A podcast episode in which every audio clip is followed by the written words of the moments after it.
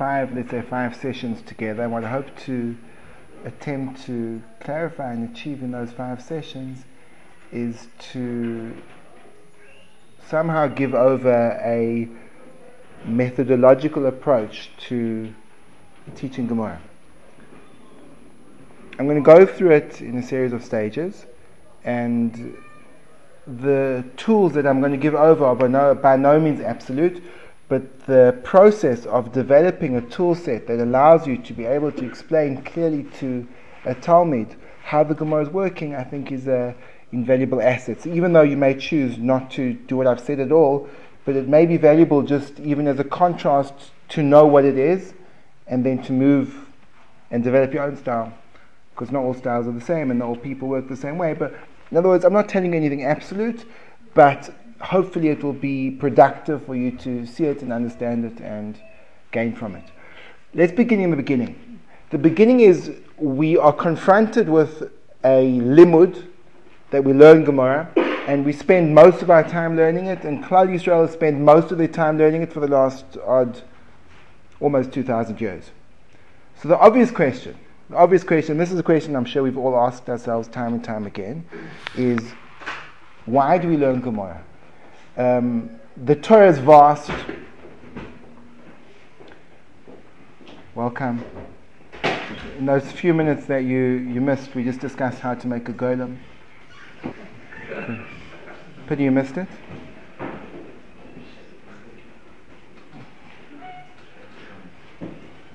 Okay, so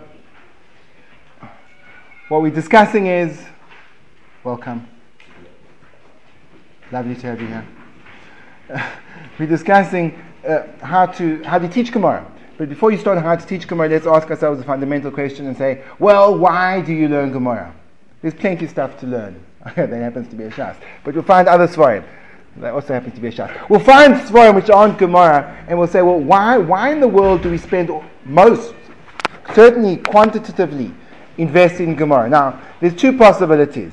The one possibility could be because we want to um, get your ideas. Now, if you ask me if I want to accumulate your ideas, and I would have a given amount of time to, to learn, so open up a Mishnah, open up a Rambam, and in the same amount of time that you would have spent invested in Gemara, in the space of, say, two years, you can have Shas. I don't know at your fingertips, but a really strong sense. You'll, you'll have most of Shas, three years, four years, maybe five years. You go thoroughly through Shas Mishnais, and all the ideas will be at your fingertips. Certainly, if you do the same with the Rambam. So, if the goal of Limud Gemara is to get your ideas, so you're using the wrong thing. It's just holding you back. It's frustrating the process. Elamai, the goal of, of, of Limud Gemara is something else. It's, it's a Perush and Torah Shibiksav, so then, so then learn the Chumash of Meforshim. It will be clear, the connection will be much clearer. So why Bichlal do we learn Gemara? It's, it's, it's, a basic, basic question, and it's a question that you have to ask yourselves, and possibly when you're teaching a Talmud, if he's not clear about what he's doing, the chances of you inspiring him are very, very small. He thinks that he's wasting his time, and you're teaching him these diktukim, these gewaltige and he says, but I don't care. So what you want to do is you want to create a rotzen that, wow, this is something that's important. This is something I should do because if that rotzen is lacking, so then with the biggest chidushim, you don't get anywhere. So why learn Gemara? Let's think historically what happened. You've got Torah, it's given on Har Sinai. And Torah is given in two forms, Torah Shabbat and Torah Shabbat. And Torah Shabbat is coming to explain Torah Shabbat because Torah Shabbat is a completely cryptic document. It says things which, if you understand them on the literal level, you'll come out with a religion which has no resemblance to Judaism at all that we know. It's a shocking thing to say, but you could say it in the following way The Jews do not believe in the Bible. it says in the Bible, an eye for an eye, a tooth for a tooth, ein tachas ein. So what means?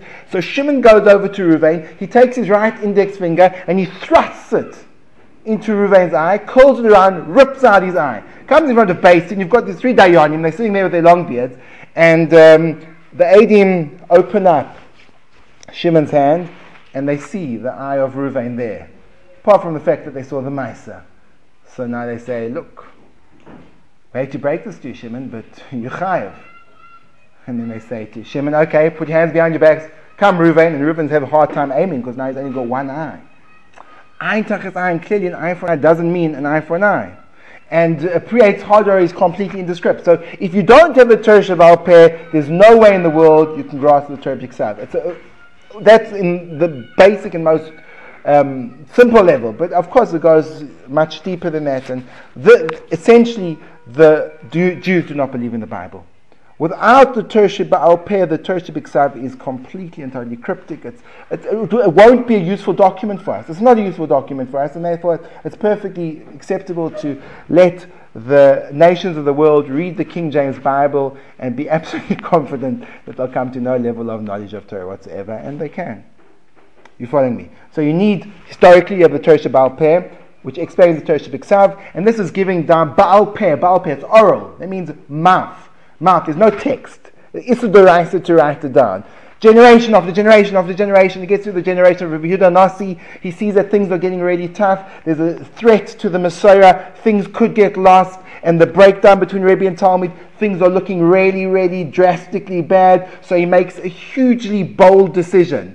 He says, Do you know what? I'm going to be even Isudaraisa to be Mekayim Kol Kula, and I'm going to take the Church Ba'al Peh and I'm going to write it down Biksav. Which is a bold step. He had the skoma of all the Chachamim. He went and he did it. And he took all the pieces of Tersha Ba'al Peh which explain the Tersha Biksav, and he created what we know as Shas, Shisha Sidrei Mishnah, and that forms the basis of the Tersha Ba'al Peh, Gavaldik. 200 years later, in those 200 years, there was an enormous amount of discussion which revolved around these Mishnayos, and Ravina Rav Ashi put together something called the Gemara, the Talmud. And what they did was they collected every piece of discussion that occurred in the Bati Midrashis of Bavel, and they arranged them according to Mishnayos, as well as adding in their own interpretations. So now we have something which is a set called the Talmud, and it's made up of Mishnah and Gemara which forms what we have in front of us called Talmud Bavli. Great. Gavaldik. So now we know that we need, we need this thing, we need this Torah Al Peh, and we needed to explain the Torah B'Ksav, but there's a few cryptical things within it. And the following thing is as follows. When Rabbi Dav Nasi decided to write down the Mishnah, how did he do that? Number one, what is the function of the Gemara? And the most basic question is, we all we have in front of us, and the shelves are filled with books and yet we still, seemingly erroneously, continue to refer to the Torah Shabbal Peh as Torah Shabbal Peh. Why don't we grow up and just admit it's Torah Shabbat It's on paper, it's written down, Torah Shebiksav, the Torah that is in writing. So the Torah Sheba'al Peh today is in it's Torah Shebiksav. We're possibly making a very simple error. There is no, grow up. There's no such thing as Torah Sheba'al Peh anymore. It's all Torah Shebiksav. So why don't we just bite the bullet and say, you're right, Tisha B'Al Peh got lost, it got it would have been forgotten. So we shifted. We shifted Tisha B'Al Peh and we made it into Tisha B'Ksav. Not a good idea, but we did it anyway. Would that be an accurate statement? Absolutely not. The Tisha B'Al Peh today is alive as the, Tisha B'Al Peh always was. And the Tisha B'Al Peh will always be B'Al Peh. And before I go into a Rambam and a Rashi, I would like to speak to you about a guitar lesson. I went for my first guitar lesson, and until now it's been my only guitar lesson, and therefore I wouldn't at this point suggest that you hire me for any upcoming gigs. Uh, so I go and sit opposite this person. He's been to Berklee School of Medicine, he's a Boch in Yeshiva, not School of Medicine, sorry, that wouldn't help, School of Music. And he's he's learned he not only plays guitars and understands music but he makes guitars. He's a great teacher. So i sit down with him i think within one hour. I'm going to walk away from this lesson. I'm going to be able to play better than the most skilled guitarist in the world so he's sitting there and he looks at me and i look at him and he says i want to teach you the first lesson about guitar i'm all ears i want to know how to play guitar the first lesson about guitar is there is no guitar so I think to myself, I want my money back. the only problem is I wasn't paying him. But had I paid him, I would have wanted my. There, there's no such thing. What do you mean there's no such thing as a guitar? He said to me, the music is in your head. The skill is in your fingers. You're using the guitar as a vehicle for expressing something which is elsewhere. It's not located, it's not in the guitar. It's in your ear.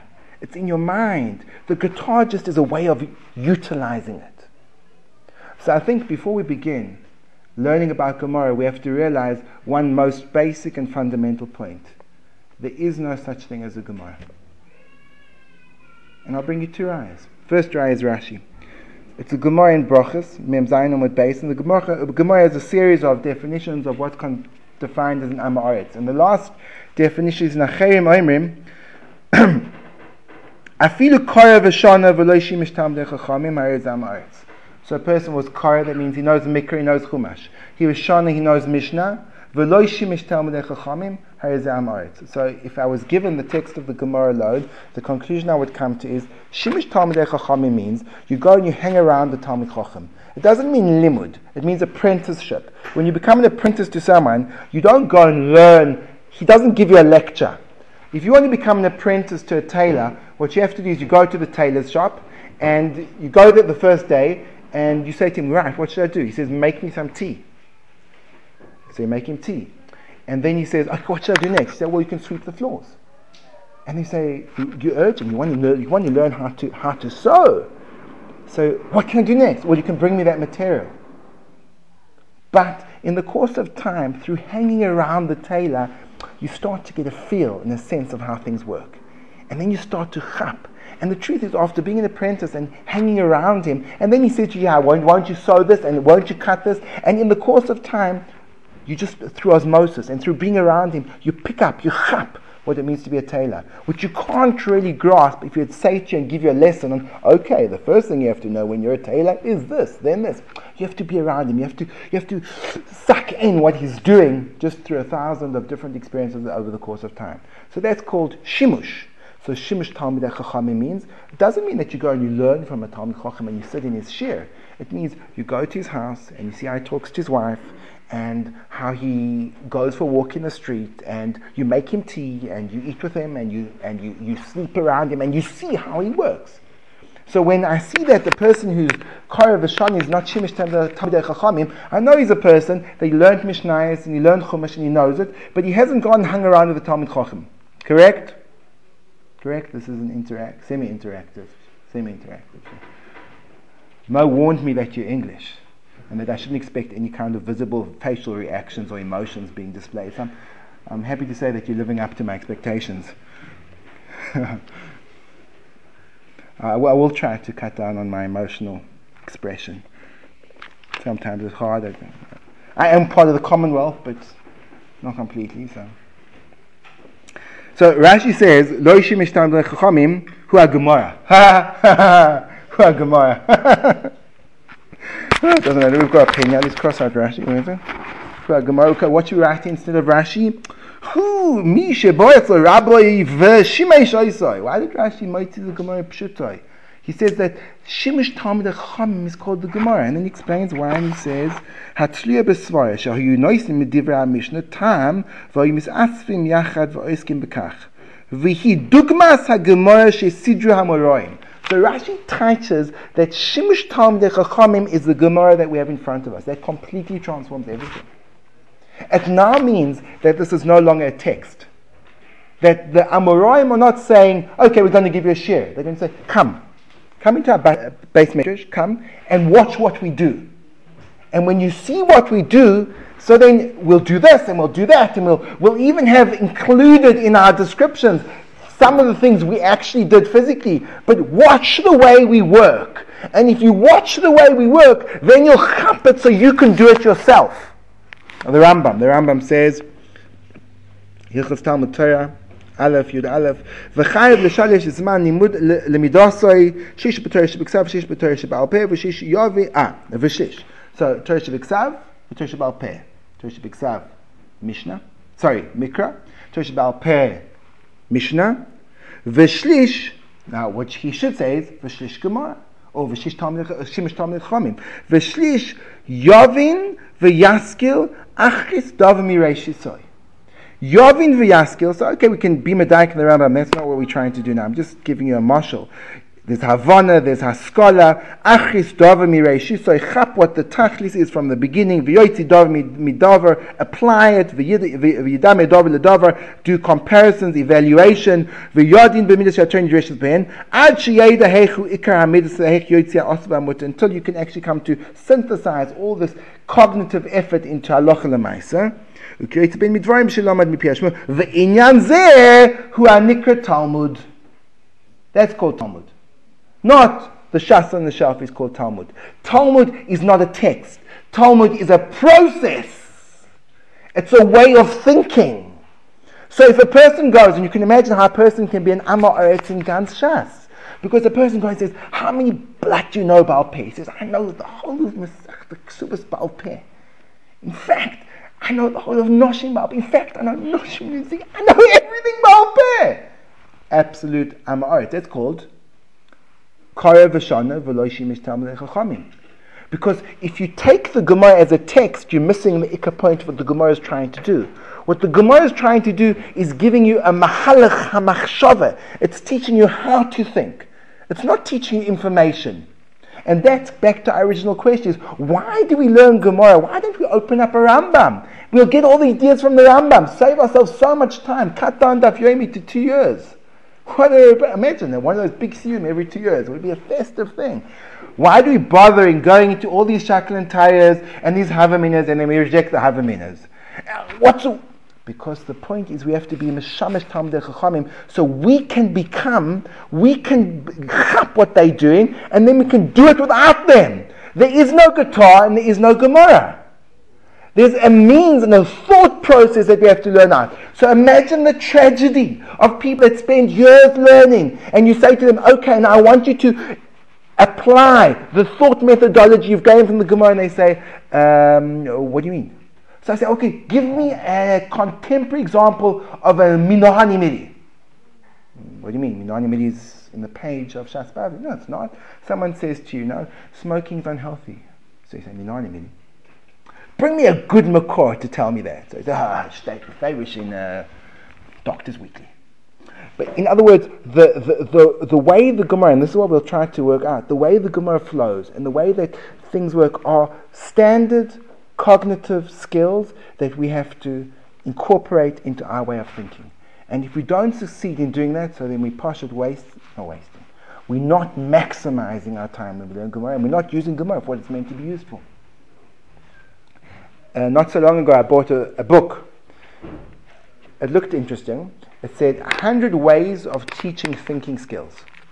So I thought, look, I, I teach, so this would be interesting to me. So I opened up this book and I went through skill after skill after skill. There, until now, I think I've gone through most of them. There isn't a single skill, a thinking skill, that you don't learn if you learn if you learn Gemara properly. Classification, categorization, evaluation, whatever you want, it's all there. That means this is the most sophisticated medium of imparting to us the capacity to think clearly and thoroughly. And if we don't use it, it's mamish a bracha. Okay, that's introduction. All satisfied with introduction. You all, you all with me? Why we should learn Gemara? None of you like want to leave and go to Mishnah at this point in time. Chumash, go here, Rabbi Tetzshir. You all comfortable staying in the basement. So, so now we've got the basic. We have to, so now, okay, good. Step one. So now we have to use the Gemara as a module for teaching us how to think. So it's a shift. So now what we have to do is when we see a sugya, granted, of course, of course, the information contained in the sugya is valuable. But really, what we want to come out with, because the information is also contained in the Rambam. So, what we want to come out with is how the Gemara processes, processes the information. Good? So now I'd like to introduce you to, and okay, so now, now this, you're going to have to forgive me. I'm a little bit handicapped over here um, in a few ways. First of all, I have a South African accent, which I apologize for in advance. Uh, secondly, my experience has been primarily with teaching, when I say primarily, I mean completely, with teaching, with teaching by lecturer which means they're coming from a different background, and therefore the focus has been taking my role in the place where I teach is uh, uh, I've got different roles, um, but in terms of teaching, it's teaching people learning skills. So the way I've developed the method is to appeal to a person that is not yeshivish. So I apologize extremely advanced. I haven't yet come up with an equivalent yeshivish model because I haven't needed to. Um, I'll try put in, I'll try to distort some of the things that I've done and add a little bit of Yiddish here and there, but I can't promise it will be that convincing. So just bear with me and go with the, this model, but it, it doesn't matter because it may, will hopefully be helpful to you as well. So now, let's think about it.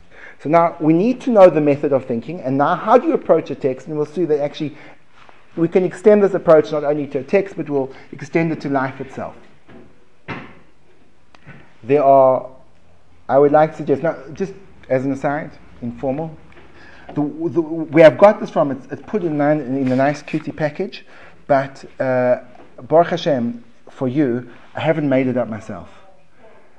What happened was, um, about a very long time ago, when I was young and carefree, I was also extremely frustrated with Gemara. Mm, because I felt that I couldn't properly express what was going on.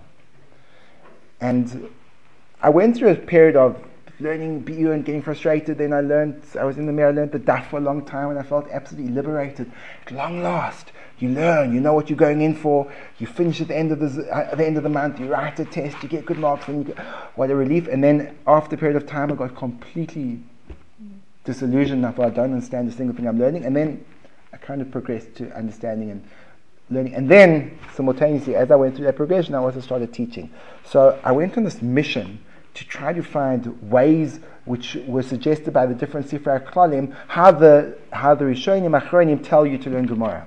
So I spent quite a bit of time researching the Sifra Klalim. There are a few fundamental ones. There's a beautiful little booklet called Daikebe Klali Gemara. It's printed by this um, Kes Levovitz, and it's actually fantastic. So a lot of what I've done is taken directly from there, but all I've done is I've just packaged it, packaged it in a way that it's easy to understand for um, a beginner Gemara student. Okay? So this is how we start. There are three pillars, three foundation points of textual understanding. That means when you have a text in front of you, so if you're a thinking person, when you start any new skill and you want to be trained in it, so the first thing you do is you go to a coach and he says, listen, if you want to learn how to play tennis, anyone plays tennis? Uh, oh gosh, what do English people play? Uh, croquet? That's precisely the point. Tennis, uh, holding your umbrella, perhaps. So when you go and you know, it's not an easy thing. The skill of like, how do you keep those raindrops off your head? So when you go to your, let's go back to tennis. I think it's more effective. So you, when you go to the stomach cloud, will help you if you ever take a make it to Wimbledon. So you, when you first hold the tennis racket, your coach will say to you, make sure that you have a stiff wrist because if your wrist, it's like again, he, my coach wasn't yeshivish, so he said stiff wrist like you're shaking a hand. Wouldn't have got far in the Mir. So you have a stiff. Why is no one laughing at my jokes? So now when you have a Americans laugh at my jokes. So when you have a stiff wrist, so then you're able to return the ball with force. If you have a loose wrist, so then as the ball hits your racket, it knocks it back. So, so the coach says to you, now if you, he didn't tell that to you, so you'd spend a lot of time with a, with a loose wrist and eventually you figure it out yourself. So what you want to do is you want to learn to coach your Talmidim so that they don't have to go through that process and you're only saving the time. So he said, listen, the first thing you do, the first thing you do when you approach a text, you have to remember Structopop. And they look at you and they say, excuse me, help. And they look at you and they say, Structopop. And you say, yes, Structopop. And they say, mm, I've never heard that word before. Is it a Yiddish word? So you say, no, no, it's not a Yiddish word. In fact, it's a combination of three words. And they say, really? You say, yes, three words. And what are those three words? Those three words are the three fundamental pillars of textual understanding. And they are structure, structure. Pa is powerful questioning, and P is paradigm shift. So structure pop, structure, powerful questioning, and paradigm shift. Now those three principles form the basis of any sound textual understanding. And then he looks at you with wide eyes and you say, And you know why you need to remember that word? And he says, No. I say, Because you have to be able to escape from the clutches of the ultimate enemy of the Talmudic student. And then he looks at you, looking a little bit scared because he wasn't quite prepared for this. And you're saying, And who is the ultimate enemy of the Talmudic student? And there's a pause, and then he feels a fear rising in his heart, and you say, The ultimate enemy of the Talmudic student is vagueness. Vagueness.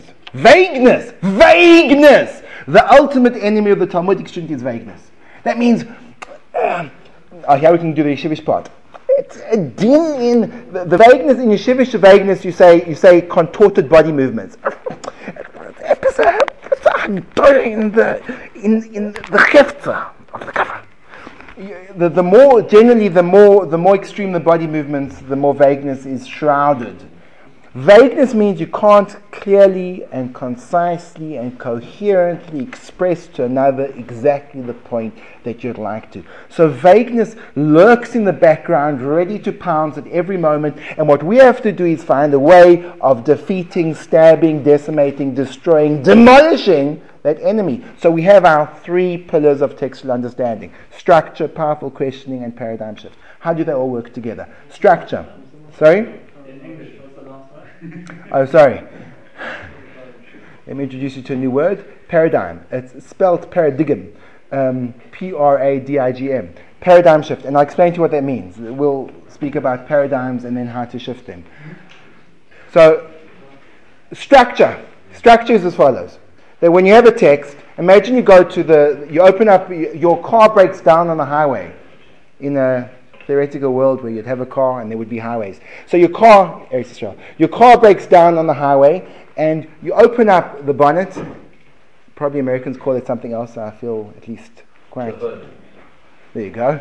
You open up the bonnet and in it you see an engine. And you have a mahalach in how the car works. There's just like a few little parts of the engine you don't properly chap. like that big thing in the middle and a few of these tubes. But you, you, you feel like you have episode gosh on how the thing works. I strongly recommend that you don't try to fix it. because until you've understood all the parts and how they function together, your chances of getting what's going on and where it went wrong are extremely slim. So, how does a person think to begin learning a Gemara when he doesn't understand the amount of parts in the sugya and the relationship between them? That's the engine. And if you don't understand how the parts, what, how many parts there are, and how they work together, so you can't say anything, don't open your mouth because it's guaranteed to be dry drawing battalion.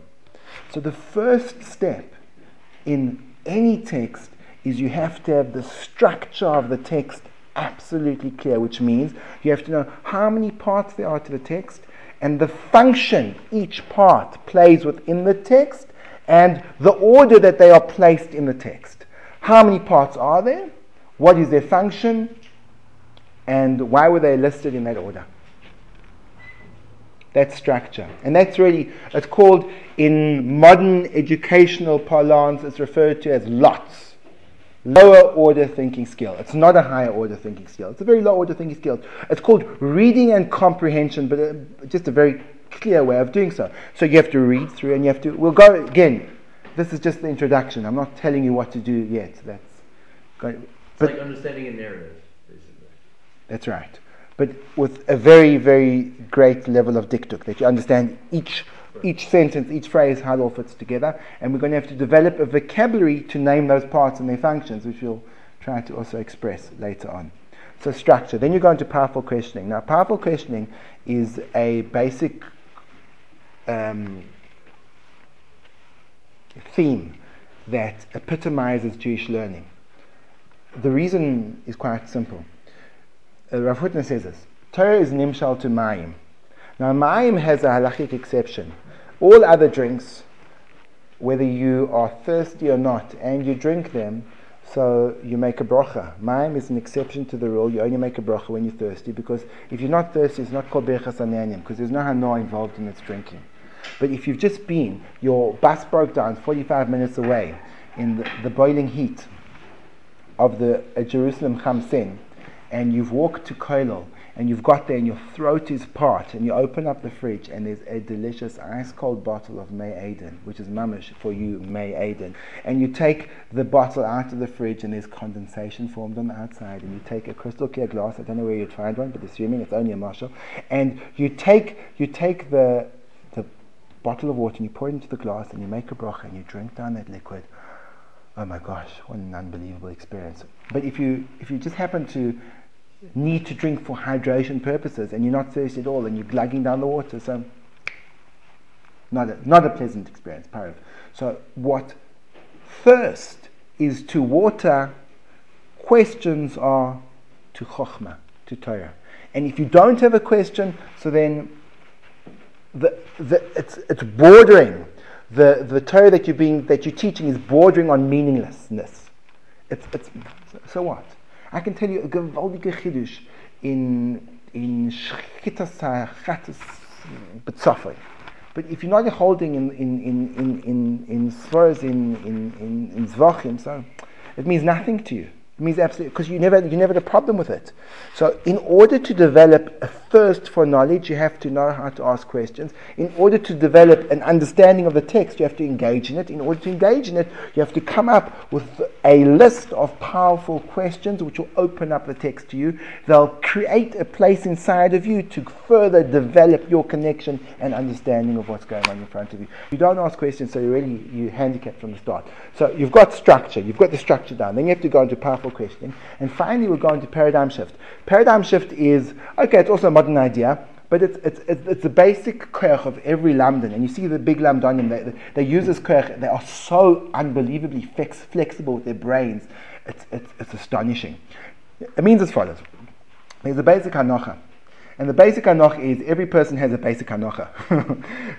Spoken in English, it means we are all brought up in a subjective environment. We see things through a very subjective um, filter, lens.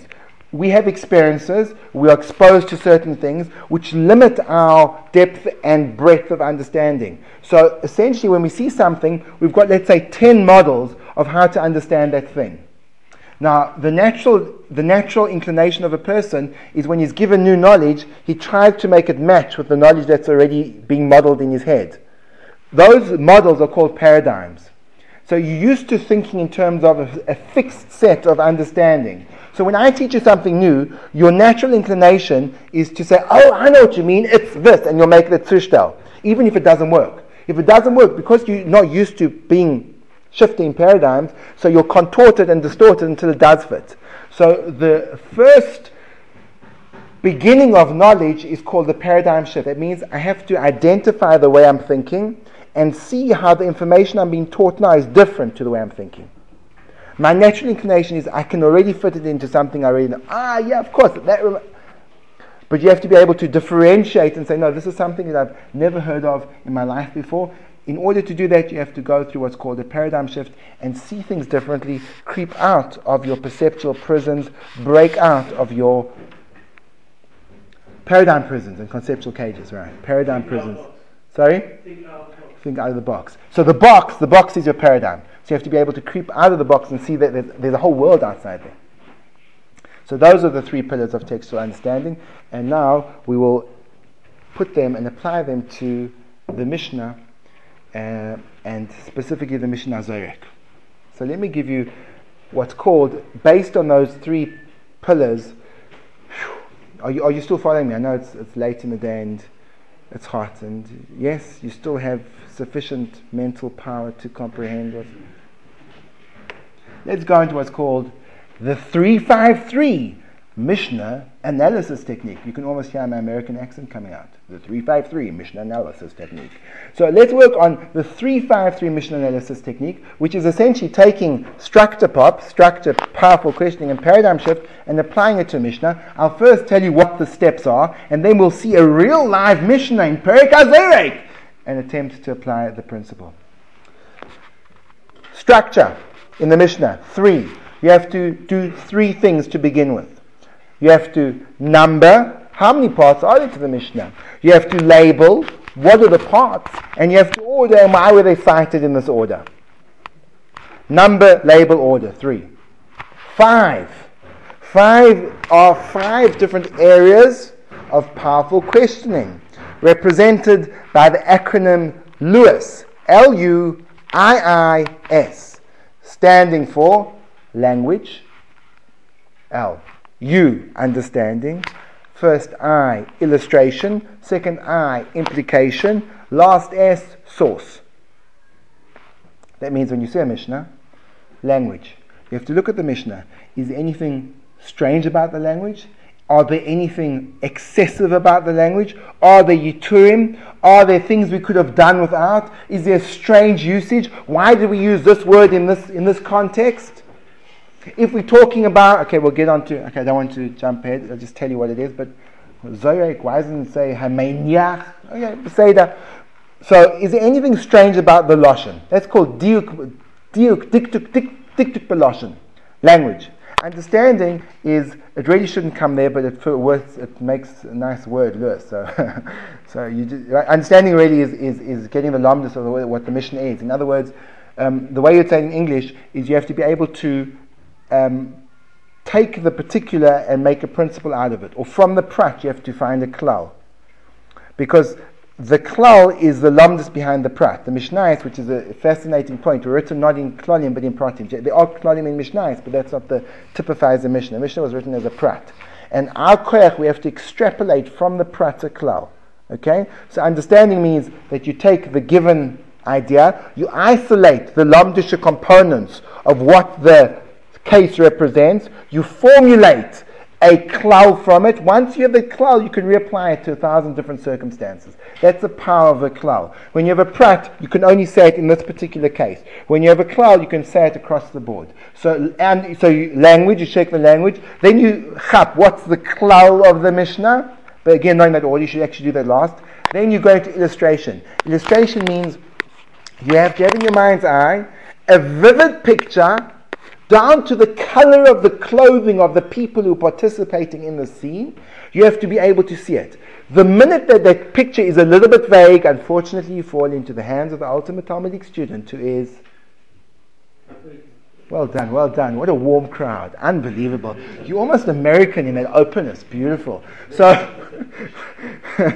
so, so you've got illustration. That means you have to create in your mind's eye a vivid picture of exactly what occurred so you can actually see it happening. Now, when you do this, and you do this all, this entire process takes place before you even dare look at the Rashi or other Mefarish. You do not go near the Rishonim at the stage because you want to learn how to do what they do. Because remember, it's Gemara, it's a process, it's not a text, there's no guitar, there's no guitar. So you want to do what the Gemara does. So you don't want to look at the Mephoshim and you don't want to look at the Gemara. You want to do to the Mishnah what the Gemara does to the Mishnah. So by the time you finish with the Mishnah, you've been mechavan to everything the Gemara is going to say and what the Rishonim are going to say. Aha! So now, Illustration. When you start to illustrate the case, when you illustrate the case, it will open up your eyes to what the Rishonim are talking about, what the Gemara talks about. Because the ones who've made a solid decision about what's occurring in the case, and you see that the Rishon takes a different seal, so you'll say, gosh, why didn't you use my seal? And then you'll get depth of understanding. But we'll talk about that later and hopefully illustrate it. So illustration means you have to paint in your mind's eye a vivid picture. This is amazing. This is a very important cognitive skill, which we have an advantage over people who've been brought up with TV, assuming that you haven't we have an advantage. People who've been brought up with TV, their power to imagine has been dulled because ne- they've never had to think of a, a image of a scene because it's been provided to them. But a person that's always been given a text without pictures can create pictures in his mind. So it's a huge advantage that you're able to use your um, imagination, your koyach to see things happening in your mind's eye. And you have to be very, very medukdak in exactly what occurs. So you've got language, you've got understanding, you've got illustration. Implication is really diuk. From what, what the Mishnah says, you can be medaik what it doesn't say. If it says hazoyrek, and then you have to be, again, when you're doing a diuk, you have to be very careful about the dreadful danger of the dam diuk.